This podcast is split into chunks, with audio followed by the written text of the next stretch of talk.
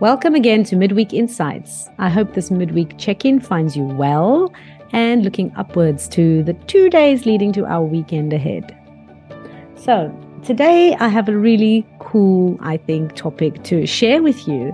And this is in dedication to the great John Maxwell, author, speaker, pastor, primarily known as focusing on leadership. He's best known for his #1 New York best-selling books, and he's an author, coach, speaker, and an authority in leadership. So if John Maxwell says this is a good idea, I'm going to follow that. So today's topic is quitting upwards. So we have stigmatized quitting as a bad thing and a sign of failure. But believe it or not, he talks about a concept of quitting upwards. So when to know when something is no longer serving us and what kind of questions we can actually ask ourselves to make the decision from an empowered place rather than a reactive place. I found these questions so useful. There's only 4 of them and then 5 other signs knowing to check to see if your decision is a good decision when you've made the decision to quit. So without further ado, let me share his 5 questions with you that are so helpful when making such a decision. So if you're at a crossroads and you know you need to make some kind of choice, I hope that these questions will help you wherever you're at. So the first one is, so he talks about these as the upside of quitting. So there is a plus side to it. Question #1, why did you start this thing or pursuing this thing in the first place? Doing this thing or pursuing it. It could be a job, a project, a relationship, whatever it is, that thing that why did you start it? When you started, why did you start? You need to know if the reason you started is the same reason you're in the game. So for most people, they're just going to want a job when they start. So there's no real deep why. But if that's how and why you started, John Maxwell says this is not going to last long term. So that's question 1. Why did you start doing this or pursuing this thing in the first place? Which leads to question #2. Why do you feel, or do I feel, ask yourself, the need to quit? So most people quit, as we know, out of emotion, out of a strong reaction to something, after the feeling of, I'll feel so good when this is finally over. But when we're in that emotion, don't quit when you feel that. So when you're feeling like, I'll be so glad when this is over, that's not the time to decide. So am I asking yourself, am I leaving out of emotion or promotion? This is still question #2. So why do I feel the need to quit? A follow-up question to that is, am I leaving out of this reaction emotion that I'm having to not liking where I'm at or what I'm doing or this project that I'm involved in? Or am I quitting for some kind of promotion towards something that's going to provide me with something in terms of a promotion, whether it's emotional promotion, financial promotion, promotion of time, giving yourself more time. So whatever it is, emotion or promotion. So am I going towards something? The advice here is not to make a decision when you're in the valley.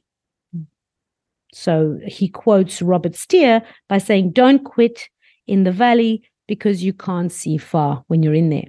Okay, so that's the second question. So why do I feel the need to quit? Question 3, and answer honestly, because I know we have the tendency to lie to ourselves sometimes. So it's good to get quiet and really quiet as you go through these questions. Have I done everything I can to make it work for me? That's a hard one. Sometimes we'll say we have. But have we really done everything we can to make this current project or position or whatever it is I'm working on, have I done everything I can to make it work for me? Is this a problem that I'm experiencing that I can fix? Is it fixable? Is there something physically I can do about it? Does it take my contribution to make a change? Or is it a fact of life?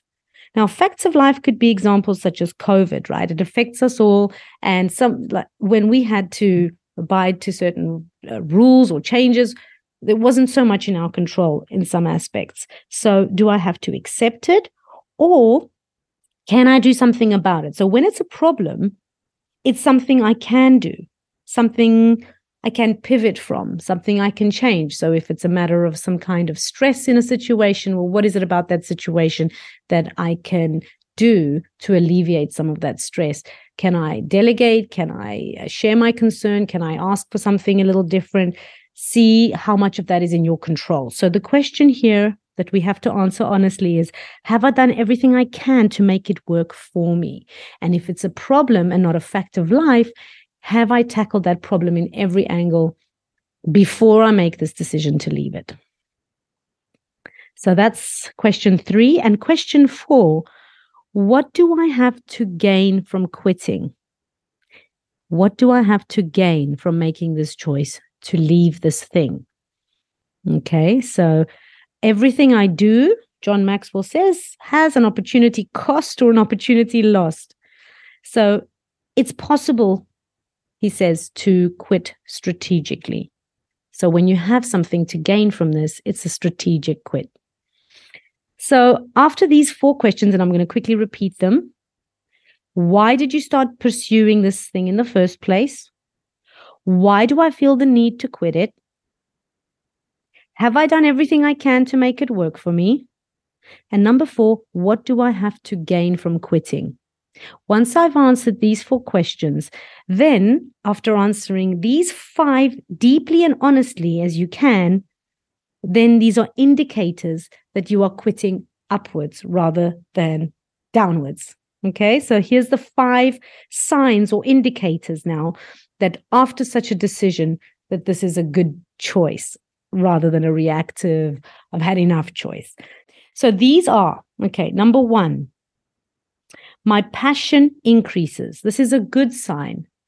This reignites yourself and all that energy. So when I feel with this decision, there's an increase in passion or energy or enthusiasm, this is generally a sign of moving in the right direction. Now, this is not the only sign, so don't just take this one thing. Remember, it's the questions before plus this feeling.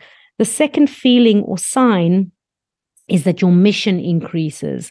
So that we're being called for is something bigger, or there's a mission that is a little bigger than what was before. This can be possibly to have more time with your family, or it could be that now you are doing work that is aligned to your values and something you value as your role in life, what you want to contribute within that organization. So that's true to something you want to express in that role. Let's see. So number 3, our potential increases. So there's bigger possibility within the new role, in your life, more potential. Number 4, values increase. What I'm going towards is even more centered to who I am, what I value, what I love, what I believe. So if this new project or job or role, whatever it is you're doing, is closer to what you love, what you believe, who you truly are, if it aligns with you, that's generally another indicator or sign of quitting upwards. And number 5, will my fulfillment increase? Does this decision, with this decision, do you feel the sense of increased fulfillment, that it's giving you a sense of being fulfilled? So here are the 5 things that we talk about: passion, mission, potential, values, and fulfillment. So these are the questions for quitting upwards. I really hope this helps you if this is where you're at, or you're currently thinking of something that needs to change, or you're about to make a decision. Please come back to this and use it. It will help tremendously.